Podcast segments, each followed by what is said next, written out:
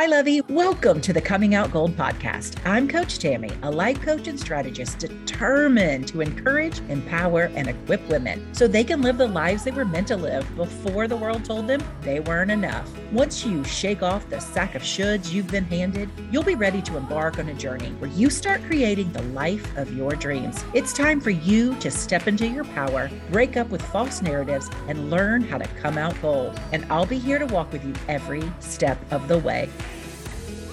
Welcome back to the third installment in my series called Conversations with Girlfriends. Today, I chat with my friend Marie Hanneman. She is the host of the My Side of the Street podcast and owner of 620, a sober living home in Hemet, California. She is also another one of my Wonder Women. Marie shares her struggle with addiction and mental illness and how these have impacted her friendships. We share laughter and tears as we dive into our chat. Let's drop into our conversation with my friend Marie. Welcome to the podcast today, Marie. Thank you. Glad to be here. Tell my listeners how we know each other and a little bit about you. Okay. We took a course together called Made to Do This by Cathy Heller two years ago now. My goodness, almost or crazy. Yes, two years ago. And we were put into an accountability group together. And uh, God blessed me with this amazing group that Tammy seems to be the, the spearhead. She's like the organizer of us, which I'm so nah. grateful for. And um, and honestly, and I think you remember this, one of the very first meetings that we had, I remember saying, I have no idea how I'm going to work with you, Tammy, but I dig you and I'm going to find a way to work with you. And I just immediately was drawn to your personality. Your humor cracks me up. And also, there is parts of our, our stories that um, mirror each other a little bit. And so we had an extra connection there. And that's how we met. And we've been meeting every other week ever since.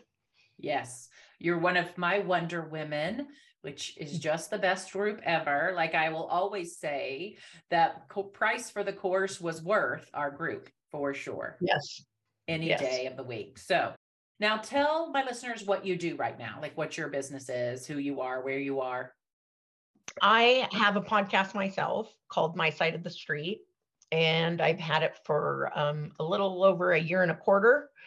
And uh, its basis is talking about how I clean up my wounds, how I clean up my behaviors, and um, the different practitioners I work with and the different modalities I use to learn about myself. Um, and that's called My Side of the Street. I'm not sure if I mentioned that. But, um, and then I also own a sober living home, a women's sober living home in Southern California. And um, I just opened that last December and I I run that. It's amazing. So, part of our conversation today is really just talking about friendships and how we as women navigate friendships in light of different challenges. And the reason I want you on is because you've navigated um, and you're open about this, uh, your your friendships in light of addiction and mental illness. So let's talk a little bit about that today. Okay. In my last episode, when I talked with my friend Jenny about divorce, we talked about how there's this before group of friends and an after group of friends. And I wondered if you had that same experience dealing with addiction and mental health. I will say I have it much less than I think the average Joe or Joanna, however you want to talk about that, um, has it. I I tend to be a a all inclusive kind of person. Like my friends know almost all my family members. My family members know my friends. Like I have, I just always, that's how my friendships have always looked. Mm-hmm. That's how mm-hmm. I've operated in them.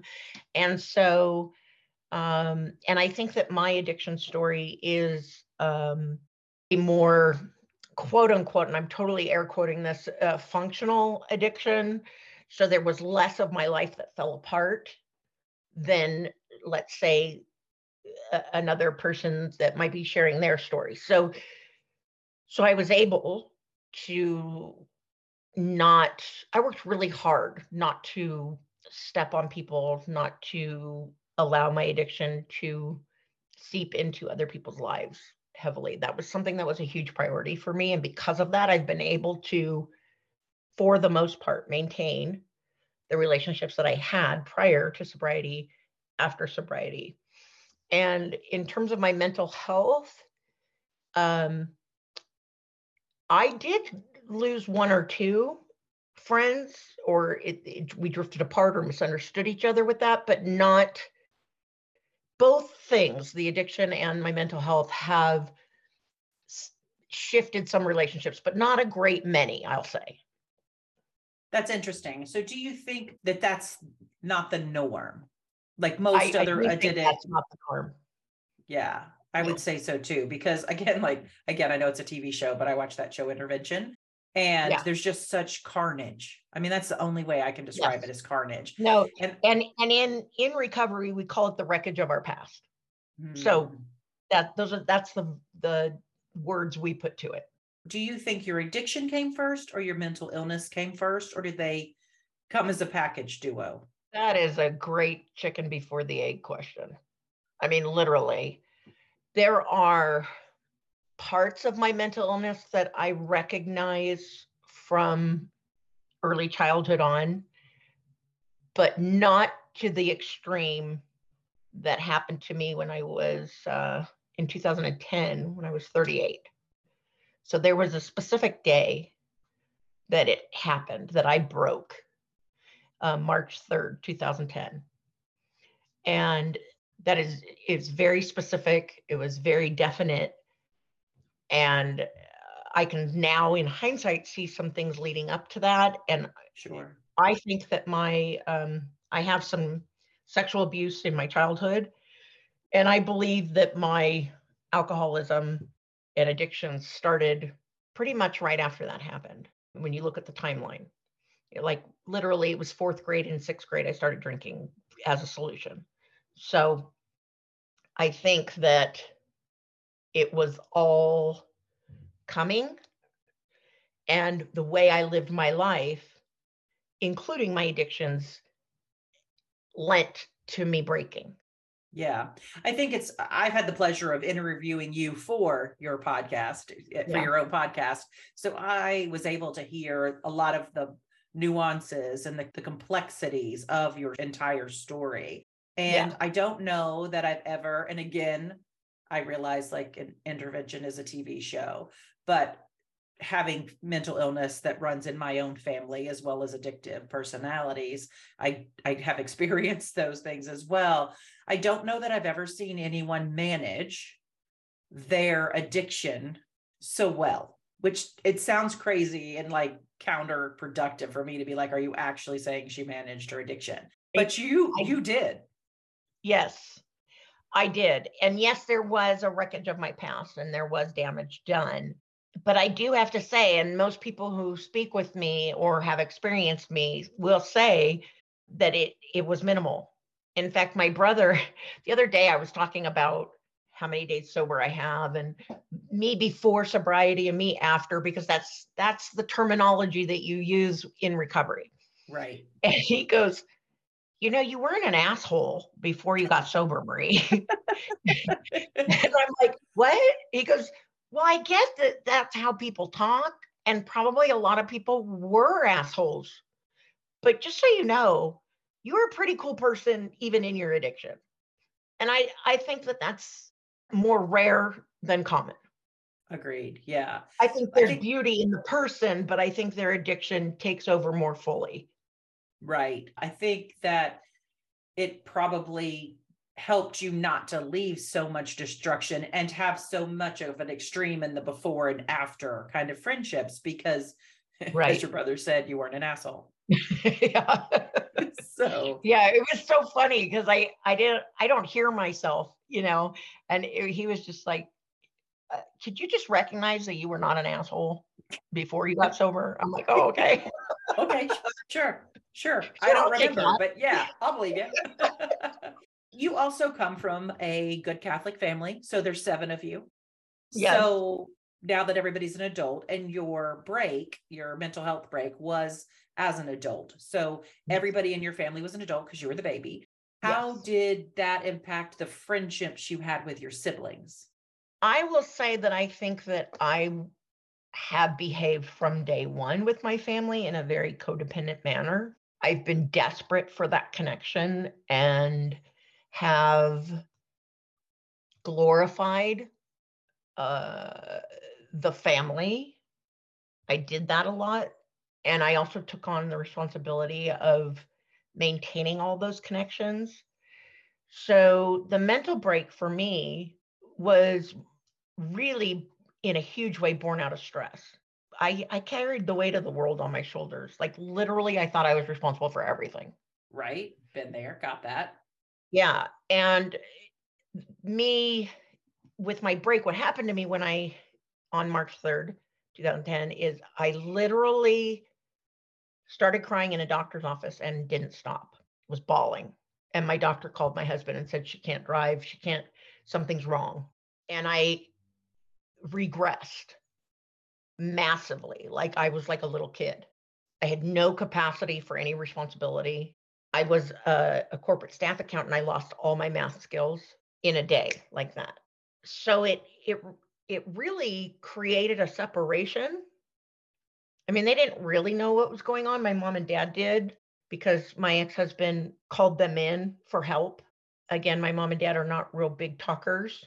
You know, they have seven kids, but like one person might know something about them and the other five don't. You know, it's kind of a an interesting dynamic. So I don't think that they really understood what was happening, but it did create a break between heavy involvement and what I was capable of now.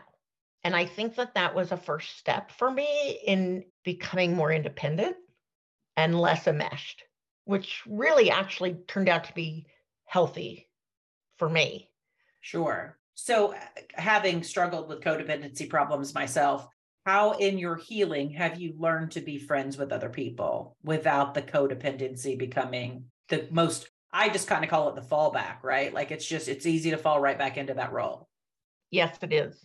I didn't learn it right away after my breakdown. I, I learned it kind of like peeling back an onion. I learned it in layers over time. I learned in falling apart that the world didn't fall apart with me. That was big. I think subconsciously, I thought I would. I always had these balls in the air, and I thought if I let one go, oh my gosh, what's going to happen? You know, and and Right. yes, it was uh, an inconvenience and an oddity for my immediate family, and my parents came up and helped, and it was hard for them to see it, but the world did not fall apart. So that alone gave me perspective more than I had.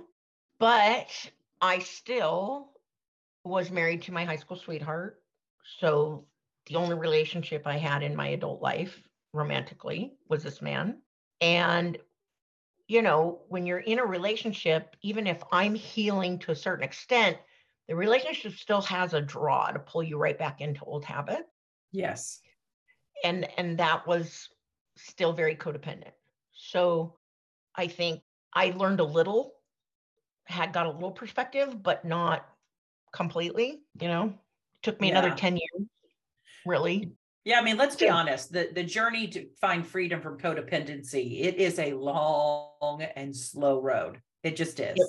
It Yeah. really is. And in fact, when I was in treatment for uh, addiction and alcoholism, we had to write a letter to say goodbye to our addictions, to what we were specifically addicted to. So I wrote a letter to say goodbye to alcoholism. I wrote a letter to say goodbye to methamphetamines.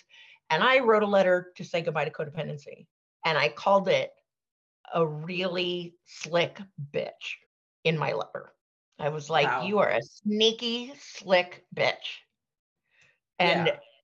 and I called it out because it I really felt like it had distorted my own view for my entire life Yes. and I had to relearn how to see the world in in a clearer way.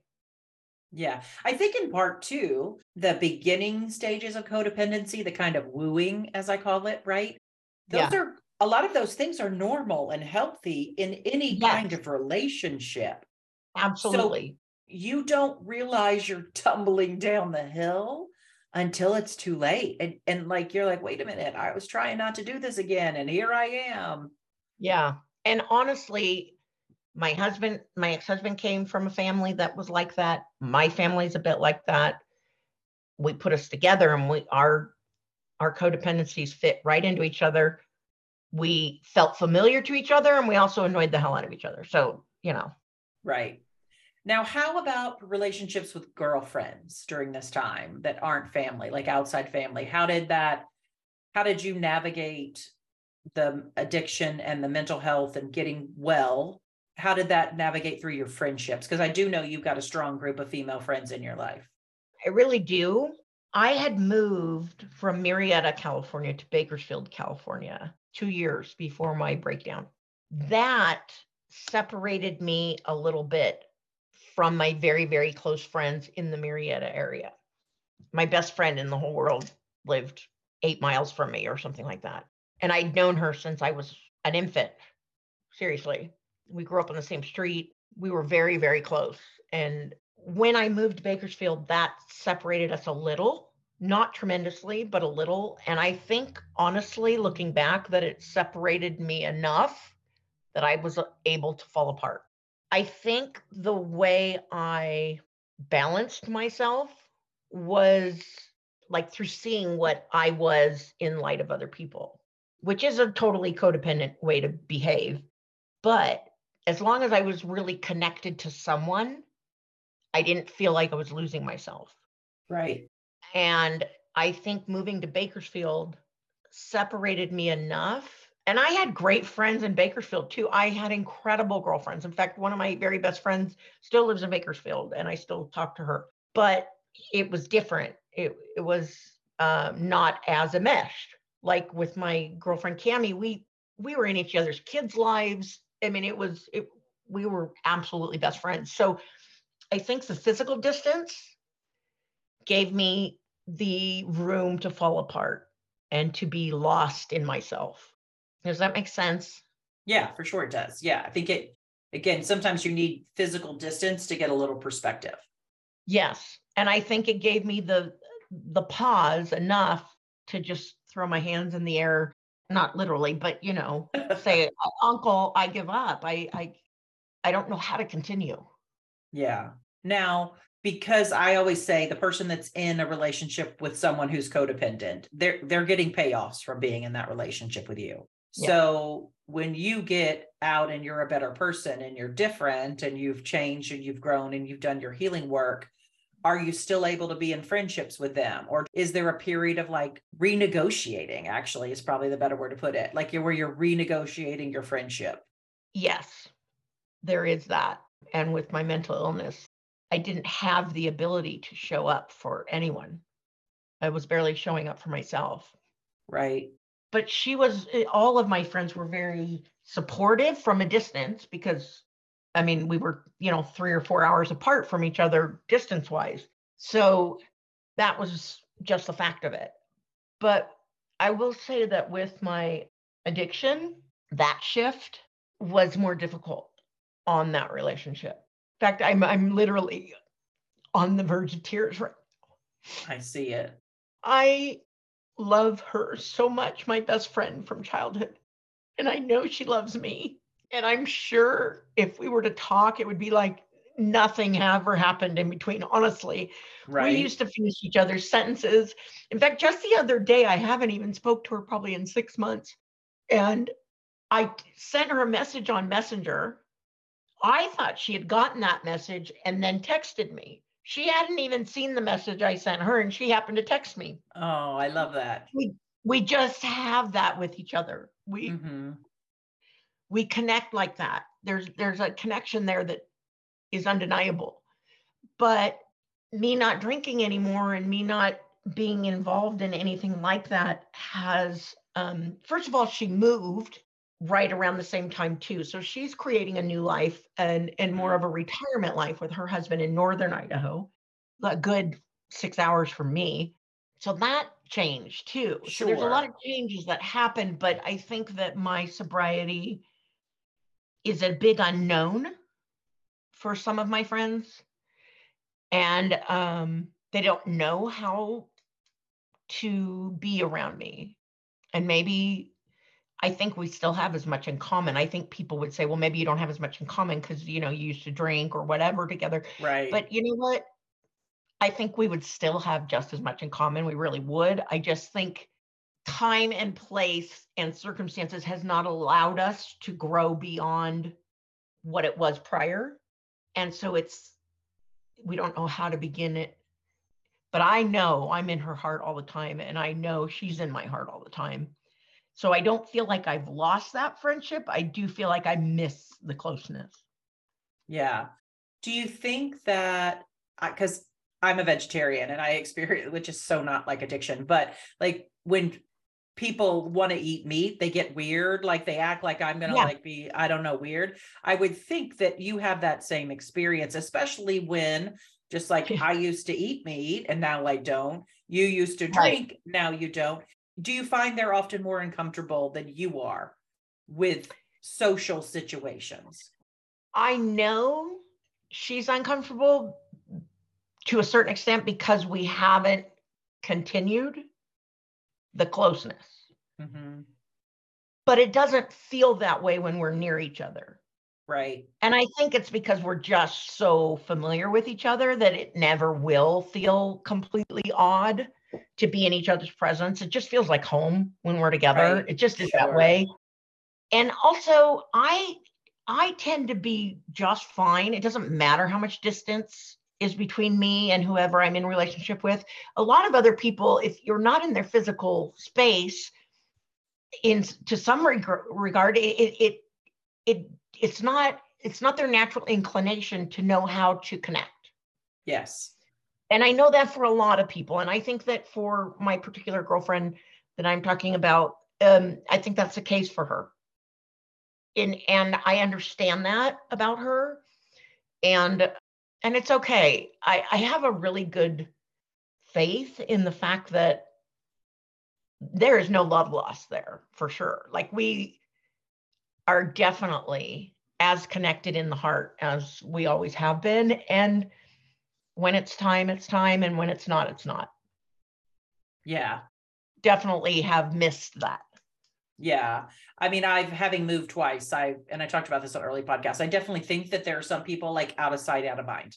Like it doesn't yeah. matter how much time you spent together before, if you're no right. longer in their circle of actual physical being, yeah, they you just kind of don't make their radar. And kind of like you said, it doesn't mean that they think badly about you or like right. don't care but it's also they're not there, you know? Yeah.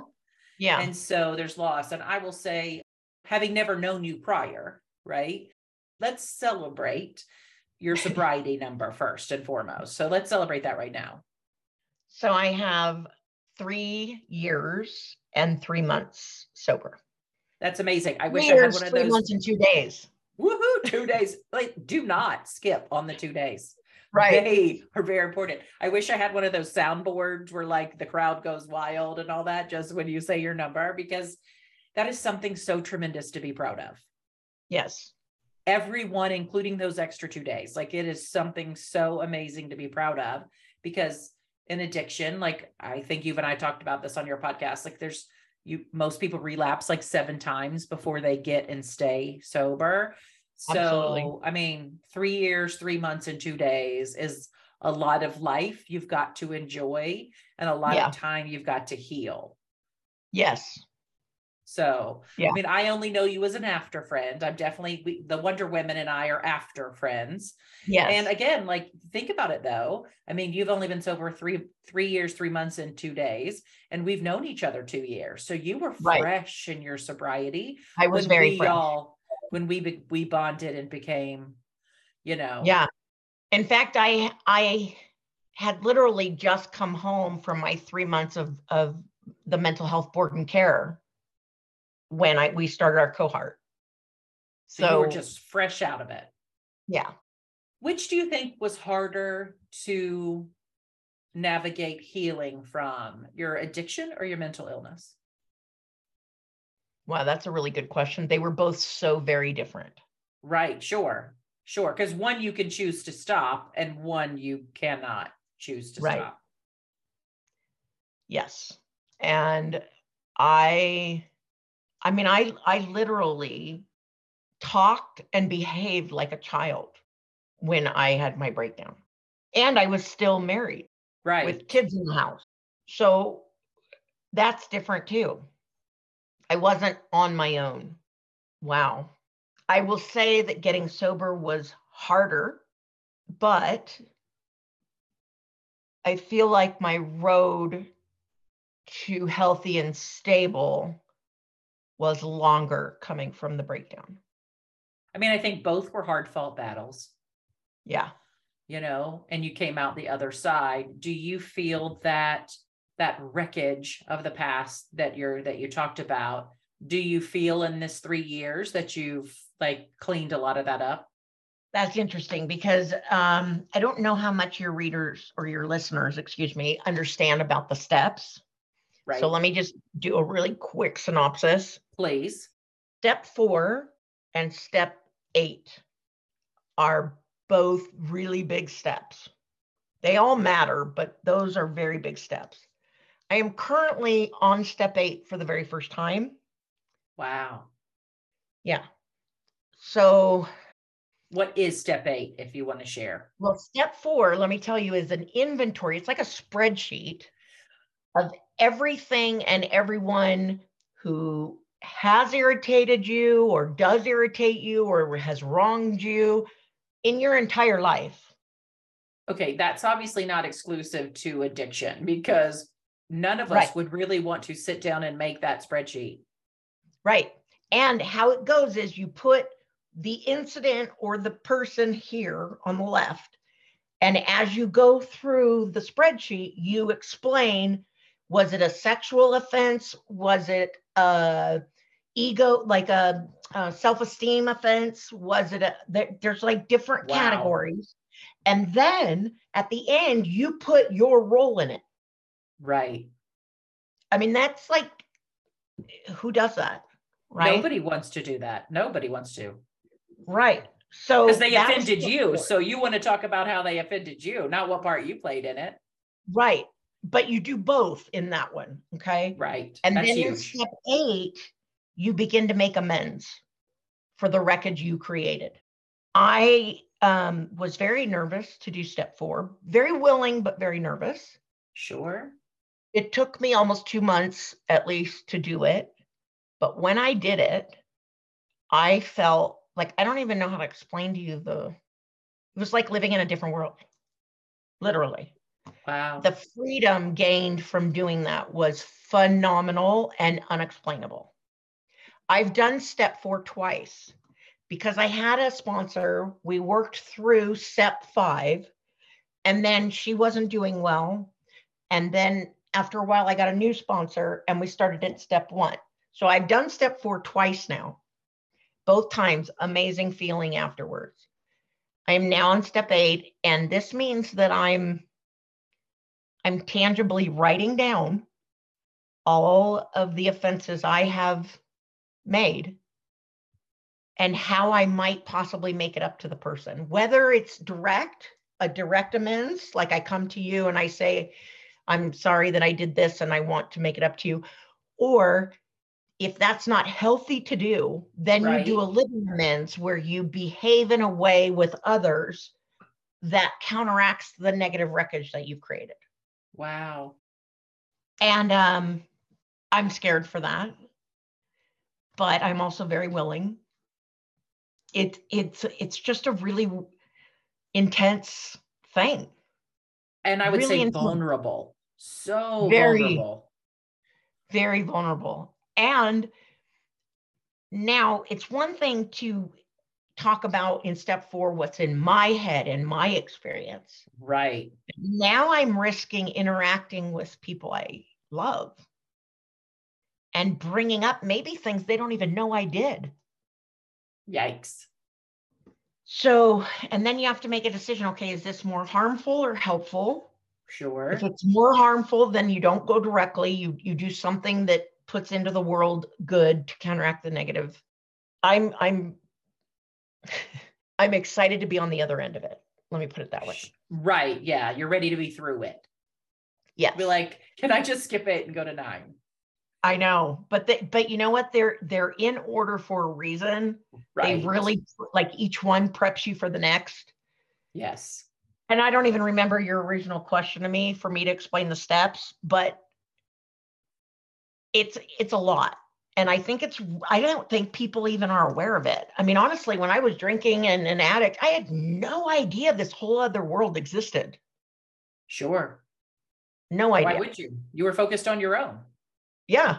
And your survival. And, I think, I think as if humans, if we, the 12 step program, I think, regardless of you have an addiction or not, a lot of us could benefit for actually walking through the steps, right? Because I here's the thing agree. you can be Mother Teresa and or the Pope or whatever great, fabulous person who you don't think makes mistakes, and they will have still harmed people in their life unintentionally and yes. maybe intentionally because we're all human beings living a human yes. experience. And I think the fact that, well, first I have to say, I know you well enough to know you're ready to do step eight because you've done the work to know who you are and who you want to become. And so yeah. you're not that person anymore. So what you did, like you don't hold, you don't have to hold the weight of the shame for what you did. Right because Absolutely. it's not who you are right so i think i think as you navigate those steps that you'll find freedom that you found in step yeah. four you'll find that same freedom but it'll be on a deeper level because it'll be based on what you did not what was yes. done to you you know yes. and i think it won't be easy because like let's just be honest who wants to be like hey you know what i was a real jerk to you so sorry how can I fix yeah. it? No one on this planet just loves to admit that they were wrong, that they did something bad, you know, but yeah. to become whole, healed people, we have to be willing to do that. Yes. Um, so I believe that you'll come out with better friendships for walking yeah. through that process. I agree. And I also think that that now because I've worked all the other steps, right? I'm much more aware of what my motives are versus what is beneficial to the person standing in front of me. Mm-hmm. And that is key to this step. It's yes. absolutely imperative to be at that level of self awareness because you'll just do more damage if you're yes. not there. And and it's time for me to really have faith in the relationships that I've rebuilt with my children with you know others in my life that that I am at a point where I respect them enough and I check my motives on, on the regular to be able to have conversations and not create more damage. Really just show my vulnerability and and my willingness to to be the best me I can and and when I'm not listen to that. Yes. I think too you couldn't have done this earlier because this involves boundaries upon boundaries oh. upon boundaries because like we said earlier there were people who benefited from your codependency. There were right. people who benefited from how you were. You still wronged them. Yes. But you can't necessarily say hey person who gaslit and manipulated me i'd like to tell you what a bad person i am. I'll tell you i tried that when my marriage was imploding and let's just say and it worked that great. So it's mm-hmm. it's much better that you are going to be coming from a place of strength and of clear yes. boundaries because you can't hand over the keys to someone who's not trustworthy with who yeah. you are now and for your vulnerabilities. You can't hand those keys over. And also you have to make amends for what you did wrong. Right. And whether you whether you're like, hey, manipulative gaslighter, I did this to you, or you're like, oh, I did this to that person. Let me make it right in the world. I mean, honestly, right. I would much rather you change the way you move through the world so you don't ever do that to anybody else yes. again than you go and apologize to the one person who benefited right. from your brokenness. Yeah, I agree. I agree with that wholeheartedly. I think that I think that's the key to this step, really. And and I would not have been there before now. Right and I'm actually really glad that it worked out that I had a sponsor and then had to rework the first four steps again because every time it, you know, people work the steps repeatedly. You don't just work them once. you work them, you take a break, then you go back and work them again, you know, things like that. And and it is like peeling back an onion. You know, you can be only aware of what you're comfortable being aware of so far. And I think that I matured a lot in going through the first four steps twice. My therapist told me once, I love my therapist, Scott Monday. Love him so much. His his name wasn't really Monday. That's just the day I saw him. And there were other Scotts in my life. So I just called him Scott Monday. But he would say, you heal to the level you're able to hold up under what you learn and then yes. you grow and get stronger and then we're going to dig a little deeper and then we grow yeah. and get stronger and we keep going and we keep going till we get to the bottom of it all and yeah. we find full healing and restoration which honestly again we're human people living a human experience i don't know that we're ever fully healed fully. and whole right. and everybody's better i think that we just can work to be our best self in the moment absolutely and another terminology that is used in recovery by addicts and alcoholics is progress, not perfection. Mm-hmm. If you strive for perfection, you will fail. If you strive right. for progress, you can celebrate every day. Yes. You get to celebrate those two days, right? Those two yes, extra days, like absolutely. you said. I'm, I'm, gonna celebrate those two days because they were big days. Yeah. yeah. And exactly. you and I were having a conversation prior to this, and we were talking about when you're in it, you can't see all the things you have to celebrate. And when you yeah. start telling someone kind of what's going on in your life, and you're like, holy crap, I am kicking butt over here. Yeah. You know, and like you find there's so much to be proud of, but when you're in it, you're just doing the work of every day. Yes. And I think that absolutely I've watched you become a person who celebrates those wins even more so. Yes. Yeah, which is a beautiful think, thing. I think I've always been a person who celebrates wins. I think I'm just better at recognizing the wins now. I I have less less making me wrong going on. Yeah, less judgment for yourself for sure. Yes. For the, those who haven't listened to me interviewing you in your podcast, you and I've worked together as coach and client. And yes. I've had the privilege of watching you stop judging yourself and stop making yourself wrong for everything. Yeah. And I think that that is I don't think you'd have been ready for step eight if you hadn't become a woman totally who doesn't have to make yourself wrong for everything you do. I, I completely agree. The last six months have been phenomenally impacted with tons of growth in me personally. We started working together in Marchish. Yes. And and I I didn't even want I wanted help with cleaning my room because it was my workspace and my living space, and it was a disaster in my mind. And I didn't even want to show it to you. I was so scared to show it to you. Right. Here I am paying you to be my coach, and I'm too ashamed to show you my bedroom, you know? And that person doesn't exist anymore. Not in any way, shape, or form. Yeah. You've just you showed up and you were vulnerable and you asked for help and we just walked it out together. Yeah. And and again I think even if we were friends before we worked together. together. So and I think that that helped in a lot of ways. I, I think, think our really I think our Wonder Women group that we're all very different and we're in different yeah. seasons of life, different places around the world. We set a tone to just be honest and vulnerable and to get just not bring the BS to the group. Yes. You know? And so I think it just created a space where we could each be seen and known a little better. Yeah. And I think it's helped all of us grow as humans. And I, I think there's a really strong understanding between all of us that we really truly want the best for each and every person in the group.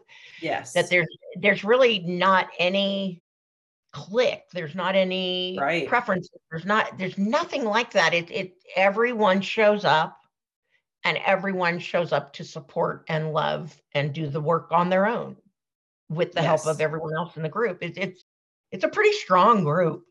I mean, really, yeah. honestly, that what a blessing that was. I mean, honestly, to have six women that are come from all different walks of life. We don't have the same belief systems. Like it's varied. We all have very different beliefs. Yes. And also we don't compete with each other. We don't at all. There's no competition. Like it is unheard of just because in our patriarchal society women are pit against one another constantly. Right. and like we just we don't let that into the group. Not it's not even uh, there's not even a hint of it. I mean honestly we all celebrate each other equally and and even when one of us is getting down on ourselves yes. the others in the group don't allow for that. They're like hey yes. you're not seeing yourself clearly. Right yeah and i think honestly that may be the one thing that's been most pivotal in our relationship as a group and our formation as a group because we don't allow each other to talk bad about ourselves. right. Know? Yeah. We're like, uh, no, here's what we're not going to have today. That's not going to happen. Yeah. Yeah. Well, and I think we're all very honest too. Yes. I talk about friendships. I, I will tell you, this has been something my entire life that I I am honest and sometimes I am brutally honest without any tact. And I'm learning to be better about that. But even in our group, sometimes I'm like, okay, I'm just going to say it, you know, like, yes. exactly. I, yeah. I'm honestly so nervous to step on someone's toes because I don't really want to hurt anybody. But if I really want what's best, I have to share what I see, you know, right. and I want that back. Yes. And and no one's really ever gotten butt hurt, I don't think. I think we've all taken everything everybody has to say as okay, I'm going to consider that. Yeah. And honestly, I think most of the time when we do to step back and consider it, we realize that that person kind of hit the nail on the head. Yeah. And that we really kind of already knew that. Right. We yeah. just weren't ready to say it out loud and deal with it head on. Right. We were all talking in the beginning of our friendship and Wonder Woman. We were all going to start podcasts. Like everybody's like, oh, I'm going to start yeah. a podcast and I'm going to start a podcast. But I am a procrastinator in the into the skies of a perfectionist. That's really the truth. I pretend I'm a perfectionist, but it's really I'm a procrastinator because I don't like to be vulnerable. I'll tell you anything you want to know and be transparent, but I'm not going to be vulnerable right. because it's not safe and people kill you over it. So I'm not trying to be vulnerable. But you were like, I'm going to pay to have your first four podcasts edited.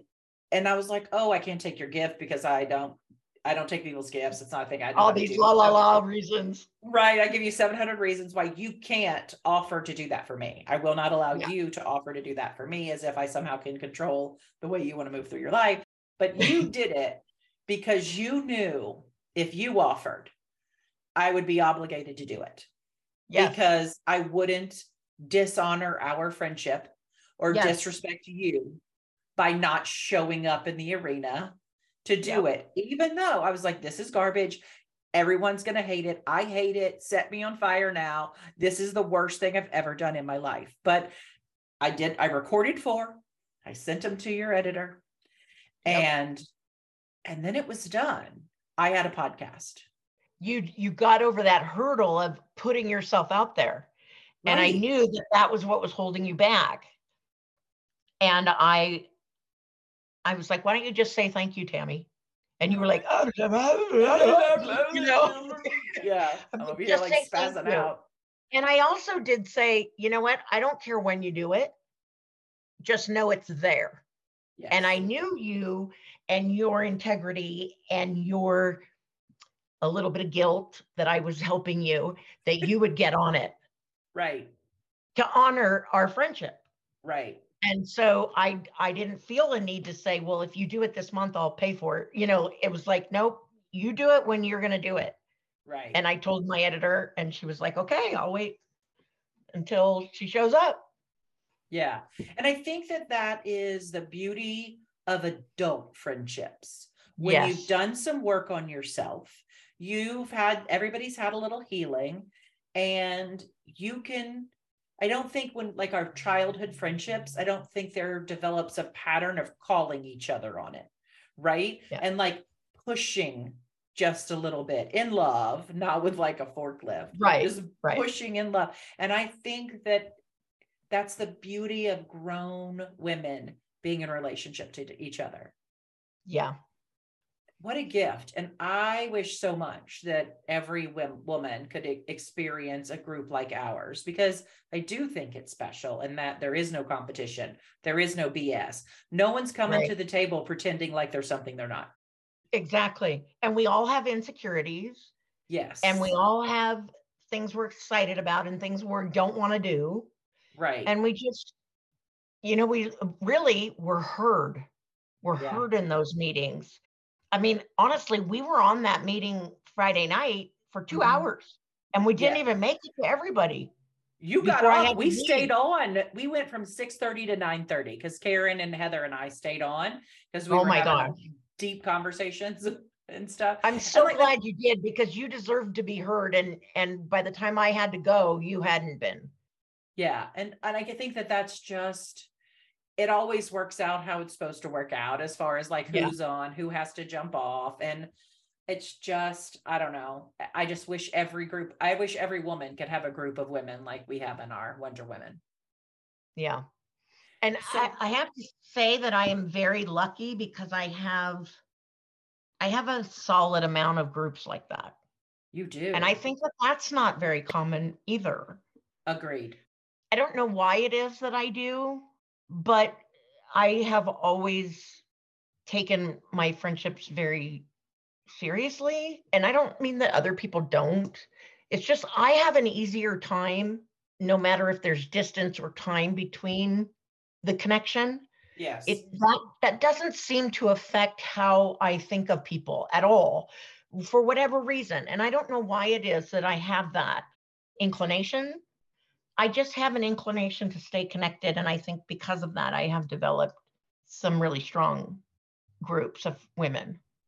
Yeah, I And men. it's a gift. Yeah, I think it's a gift you have though, because I know for me personally, I want to be like in my friend's life. I want to be like in it. I want to be in the business. I want them to be in my business. And Yeah. I struggle because of the false narratives that I write, right? Like, oh, well, they don't return my text. They never try to call. I send presents. They never get acknowledged. So they must hate me. It's automatically from an A to Z. And so they Yeah. must hate me. So I'm sure I've been a terrible friend to them and blah, blah, blah, like a death spiral. Right. And I think you just have this ability of going, yeah, we love each other. We just, it, Yeah. we just don't have time to spend together right now. And I'm like, no, you must, like Meredith's great, love me, choose me, pick me, you know, come over here jumping. Because of course, my core wound is not being wanted and not belonging. So yeah, I think you, I think you're not the norm, or what did you call it earlier? Normies? Well, that's what addicts call people who are not addicts. Yeah. So I think. I think you're not a normie in that you- the way you've navigated mental health and addiction, it is not the norm for other people. I don't think that people stay in those deep relationships. I don't, I, I think there's more wreckage than you caused. And you know, also, I have nothing on the fact that I'm an addict and nothing on the fact that I'm bipolar and schizophrenic. I, re- I really, for whatever reason, I have nothing on either of those things. I'm like, so I am Yeah, it is. BFD, you know, like, right. Yeah. You never And I- hesitate to share that. Yeah, at all. In fact, probably people hear more about my experience in both those realms than they really are comfortable hearing about, to be honest. That's just always been the way I am too. I'm kind of like a, well, this is what's going on, you know? TMI, And- Marie. yeah, and I but I think because of that, people feel like they can ask me anything. Mhm. And um and because of that, I I am seen as more vulnerable. Yes. And that way people feel more vulnerable in my space, I think. Agreed. I mean, I have to say that in the past few months of uh, starting to work outside my home, which I'll still say is stupid because shoes and bra, um, I have been trying to be more open about that. Again, like if anybody asks me any question, I'll answer any question, but offering that up as you do is Right. different. So there have been a lot of situations where people will say something, and I was like, well, for me as a trauma survivor, that's not something I'm going to participate in, you know, and things like that. And you can kind of see they're taken aback usually. Yeah. Because they're like, oh, but I did it the other day at Trader Joe's of all places. And I don't even know what it was about, but I was like, yeah, I'm a trauma survivor. That's not going to work for me. And he was like, I am so sorry. I am so sorry for you that you've had to endure trauma in your life. And right, I feel like it gives us the opportunity to connect with humanity. I right? yes. Because here's the thing I'm not the only trauma survivor in the world, and you're not the only addict in the world, and you're not the right. only person with a mental illness. And when we yeah. show up as women brave enough to tell our truth, it gives right. other people permission to tell theirs. Absolutely. In fact, Marianne Williamson has a quote from the Course in Miracles. It's my favorite, favorite quote ever in life. And basically, what it says is you question who are you to be great and the the quote goes on to say who are you not to show up as great god you are god manifested in a human body and everything you do allows others to do their best too you shine a light for others to strive towards and when you play small you are doing no one a favor right and it, that's totally not the words but it's the gist and I the minute I read that, it resonated so strongly with me. And it was like 10 years ago, 15 years ago that I read that. I literally take that quote with me everywhere. It's like in every bedroom I've ever been in, I've ever stayed in, you know, it's it's in my honesty home for 620 in Hemet. It is what calls me out to say uncomfortable things when I need to. Because as long as I'm being honest, other people have permission to be honest too. Right. And as long as we keep it hidden, we allow shame to hold us down. Yes. And both are tragic. Yes. And both are a waste of time. Yes, colossal, colossal waste of time. Yeah. And what what I'm not here to waste time. I mean, I I struggle, things are difficult for me, but I'm not about when I know better, I will do better, period. And me sharing my story as honestly as I'm able to gives others so much more freedom with their own issues. Right. Yeah, because they don't have to have an addiction problem or a mental health problem to see you step no. up to the plate and be vulnerable and it make room for them to do the same with whatever it is their struggle is. Exactly. I mean, because their struggle could be infidelity in their marriage or you know some other kind of thing. It doesn't matter. Absolutely. like, at the end of the day it's i think whatever your struggle is they often boil down to the same foundational problems yes. you know we want to know and, we're loved we want to know we're worthy and we want to know we belong yes and that we're seen yes you know and i have to tell you that being this way has gotten me an extremely close relationship with my mother and father, more than a lot of my siblings. I did not know, many people did not know, that my dad was sexually abused. He never said it out loud until I started talking about my experience. And then he just, well, you know, that happened to me. And I swear, I do everything in my power not to totally go, I'm sorry, what? You know, like sure, like I freak just, out. I just breathe and relax and keep the atmosphere calm and let whatever comes out of his mouth come out of his mouth. And I have learned more about my father and my mother by being vulnerable with them than I, I ever dreamed of learning. And that's been a huge gift. For sure. I think that comes because not only are you willing to be vulnerable, you're willing to let them be whatever they need to be and it not be a judgment on who you are or how you're moving about the world. Right. And I yeah. mean, that's a gift that we should all work to give one another. Yeah. Because everybody has their own crap, right? Some people might just have like a weekend tote, and some of us might have like a 18 wheeler, but exactly. everybody has crap. Everybody has yes. crap. And everybody has concerns about being judged, and everybody has concerns. We that is a human condition, period. Mm-hmm. Yes. So the more we can normalize experiencing that in our own minds and in our own hearts, the easier it is for all of us to release that burden. Yeah, for sure. Do you think you are a better friend now for the journey you've been on? Yes, hugely do you look for different things in friendship now than you looked for then? That's a yes and no. Sure. Um, and also, it's an and also, as we say here. It, it is. the gist of what I was am looking for is the same, but the level to which I understand it and know how to be it myself as a friend is much grander than it's ever been. So, in turn, I don't have time. Like, if if people are going to be Debbie Downers, not that they have trouble, that I don't have a problem right. with that, but if they're just going to be negative Nancy's always and always be talking about how it's not going to turn out, I don't have time for that. Right. Because that's not the world I play in. I play in a world of possibilities and I I feel like that brings my spirit down. You know, yes, I get depressed and trust me there's plenty of days where the world is not rosy and that's not what I'm talking about. I'm talking about where people have an automatic reaction that the worst is always going to happen. Right. I don't have time for that. I also don't have time for anybody who's playing games. Mm-hmm. I really don't. No, no time whatsoever. And I recognize it much faster. Yeah. And it really, they just kind of end up not gravitating towards me. Is really Probably what because happens. they know you. Yeah, I think they know you're going to spot their BS, right? Yeah, I just be me, and they just, for whatever reason, don't gravitate my way. Yeah, that's good for you. Alexandria, my daughter, always says that if anybody's ever going to find themselves in a cult, it would be me because I'm just like, I'm sure they're great. Ted Bundy, great guy.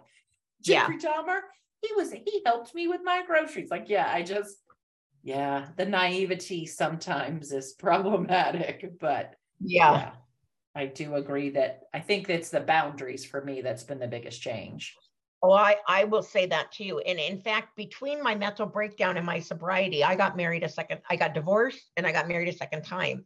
And the complete, I hope this is okay, the complete shit show that that marriage was there are people who would say, I don't even know why you did that. That was the dumbest mistake you've ever made. And I'll tell you, that is a truth.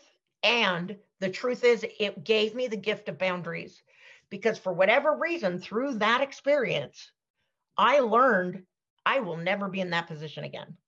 Right. And not like a, oh, I refuse to ever be in that. More like, no, I see my worth. And that mm-hmm. person clearly does not. And I'm not playing in that field ever again. Yes. I will not play with people who don't see my value. Yeah, I think that's definitely something we learn.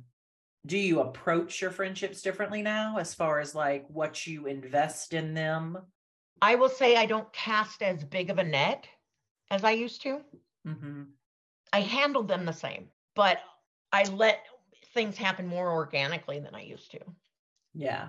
I think I approach them very differently now just because of the trauma. Like I was so broken, and you and I've talked about it before that sometimes, yeah. even in our best efforts, we cut people with the shards of our brokenness. The people we love most often, sadly. I think I'm a whole different person. I don't think I move anyway. And I, but I also think, yeah, my tolerance for BS, for me in particular, tolerance for shallow friendships. Like yes. I cannot tolerate like hi how are you? What'd you oh like uh, no like can we talk about real stuff? Because if we can't talk about real stuff i can't give you my time. And that may sound terrible but i don't it need to be because friend. everybody gets to choose what they have in their life. Right. And if that is your priority that that's what you should experience. Yeah. So I just, want- I just i'm learning to just be me and that organically things show up that work for me. And organically yeah. the things that don't don't hang around very long. Yeah. I mean i wish my circle was bigger my net was bigger but i'm thrilled but your peace of mind here. is more important than that. Yeah. Yeah. I'm so you really do. here. And you learn from from being burnt and broken that let's take this slow. Right. Yeah for sure I just, I know I have benefited so much from our relationship and for you being in my life. You are an example of a woman who's with. I think that's the best word that I could use that you are with others. And that's a gift that whether it was just your nature or your nurture or the healing work that I've seen you do, because you have really, you have busted your behind focusing on your healing since I've known you. And I just, I'm so thankful that you're in my life. I mean, I wouldn't have a flipping podcast right now because I'd still be over there going, oh no, this one's terrible. Let me do it. I don't like this graphic. I don't know if the color's right. Like, yeah, I wouldn't even have a podcast now. So this is coming out gold as possible because you gave me that shove off the cliff that I needed. So I well, I'll tell you, thank you. Those words and and the intention I know is behind them makes my heart very full. And don't you like make I me said, cry, Marie. I'm already there. at the very beginning, I knew I wanted to play with you. I knew you were someone that I respected and enjoyed.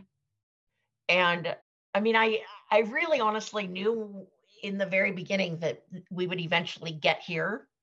Yes. I just knew it. I just didn't know what it would look like because you are freaking hilarious. you are so funny. And and conversation flows so organically between us that it it just feels like home in a lot of ways and i really really appreciate it. That is a gift. I hope that i hope with all my clients but also most importantly my friends is that i'm always what matters to me is sanctuary that i'm a safe place for you to exhale and be you. And you absolutely without a doubt are. Stop it. You're gonna make me cry i don't want to cry i'm not gonna cry i'm not gonna cry I don't think I would have grown as much as I have in the last six months if you were not that. I think that being able to show up whoever I was, however I was, and you loving me and nudging me appropriately through that gave me the freedom to be a better version of myself. Well, that's a gift. I mean, we definitely navigated some mental health crises in some yeah. ways. We definitely hit some rough spots. And I think I, I think for me, like humor is humor is a coping tool that I use to navigate trauma. But I think in some ways it kind of de-escalates the stress in a room, right? Absolutely. It takes a little so, steam out of the whole thing. And know? I get it. I I now that I work outside the home, I'm finding that it's not always appropriately placed. However, but I'm really trying. Yeah, I just think mm. that, you know, life is hard. Let's laugh at something. Oh, I'm telling you, my sister, she her bedroom's directly above mine. And she and you know how I have done a lot of work in my bed. Yes. Because Marie sometimes has a hard time getting out of her bed. Right. So she she tells me, she goes, Marie, I know how you've handled all the trauma in your life. And I'm like, how? She goes, You laugh and you laugh a lot and you laugh with everyone. Mm-hmm. And she goes, I think that that's what has kept you sane. And yes. I said, It is, honestly because she can hear me through the vents. Right. She's right above me. I mean, they say laughter is the best medicine, and they're not wrong. They're not wrong. They're not whoever wrong, they so. are. They're not. Wrong. I don't. Yeah, I don't know them, but they were. they they got that one right. There's other things I might question them on, but they got that one right. Yes, I agree. Wholeheartedly. Well, tell. I'm going to link it in the show notes and all, but I just am so thankful for you. I want people to listen to your podcast because it is so vulnerable and raw and honest. And again, just make space for other people. And by all means, listen to the one, both of them, because you and I have recorded two together one talking about yeah. us working as clients and coach, and then one with me interviewing you for your podcast so that you could tell your story. We he hauled through a lot of them. I mean, yes, there were tears in both of them, probably, but we yeah. were laughing hard. So I agree yes, I want them to go listen to my side of the street. And I know that the work you're doing for 620, you're going to revolutionize, revolutional. Is that right? Yeah, revolutionize. Revolutionize the addiction recovery sober living experience. I know that that is that's what you're going to do. Thank you yep. for not laughing at my big goals.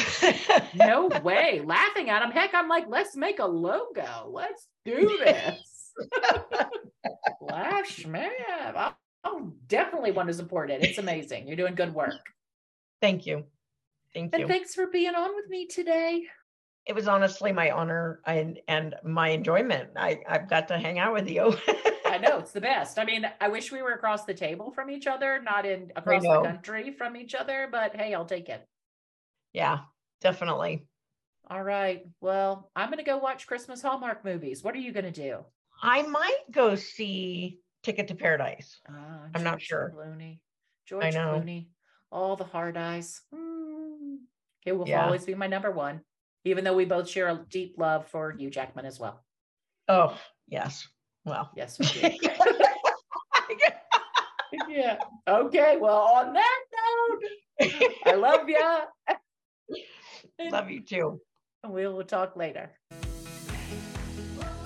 Thank you so much for listening to the Coming Out Gold podcast with me, Coach Tammy. I hope you enjoyed our time together today and learned something you can take action on to live a better story, and that you will come back next week for another episode. As always, check out the show notes below for the links to my social media platforms, as well as the link to my website where you can check out the blog version of the podcast. If you're looking for a coach and are ready to make some real changes in your life, head to my website at rscoachandstrategist.com to book a free discovery call. And if you enjoyed this episode, please consider leaving it a review and sharing it with friends on social. Be sure to tag me though so I can say thank you for helping grow our community here. Now go be the superhero of your own story because the world needs the awesomeness that only you bring. It's your time to come out gold.